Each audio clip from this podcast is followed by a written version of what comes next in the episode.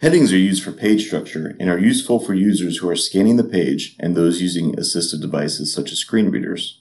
Search engines may also use headings when displaying results. To make a heading, highlight the text and select Heading 2 from the drop-down. This heading is associated with this paragraph. Let's add a subheading. Again, we'll highlight our text, but we will select Heading 3 from the drop-down. This gives both a visual and structural cue that this content is a subheading of the Heading 2 text we made earlier. If we wanted to create a subheading of our Heading 3, we would use a Heading 4, and so on. We could alternatively create multiple Heading 3s under our Heading 2, depending on the nature of the content.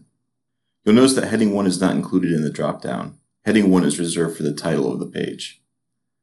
Please note that headings are used for page structure, not text decorations. We can use the bold or italics options to give emphasis to certain words. Let's preview our work and save when we are done editing.